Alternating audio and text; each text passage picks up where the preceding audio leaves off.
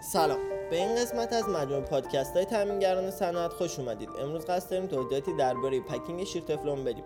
packing شیر تفلون یکی از جدیدترین محصولات در زمینه مواد نسوز. packing شیر تفلون با نام های packing آزبست تفلون و نخ آببندی آزبست بی خطر نیز شناخته میشه. این محصول از الیاف آزبست آغشته شده به compound تفلون خالص و همچنین روغن سیلیکون بافته میشه.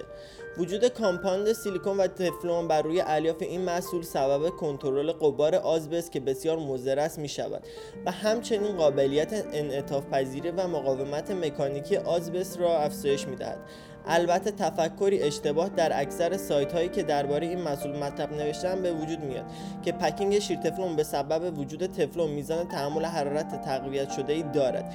این مطلب کاملا اشتباهه. چون الیاف آزبست قابلیت تحمل حرارت ماکسیموم تا 650 درجه سانتیگراد داره و تفلون و سیلیکون دمای 300 و 250 درجه سانتیگراد رو پوشش میده. و همین سبب وجود این compound ها سبب کاهش میزان تحمل حرارت در آزبست می شود و تحمل دمای packing نسوز شیر تفلون را 150 درجه کاهش می دهند به نوعی که تحمل حرارت این محصول تا 500 درجه سانتیگراد تخمین زده میشه.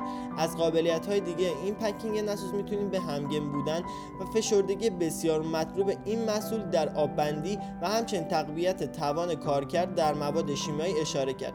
البته مهمترین ویژگی این محصول قیمت مقرون به صرفه اونه.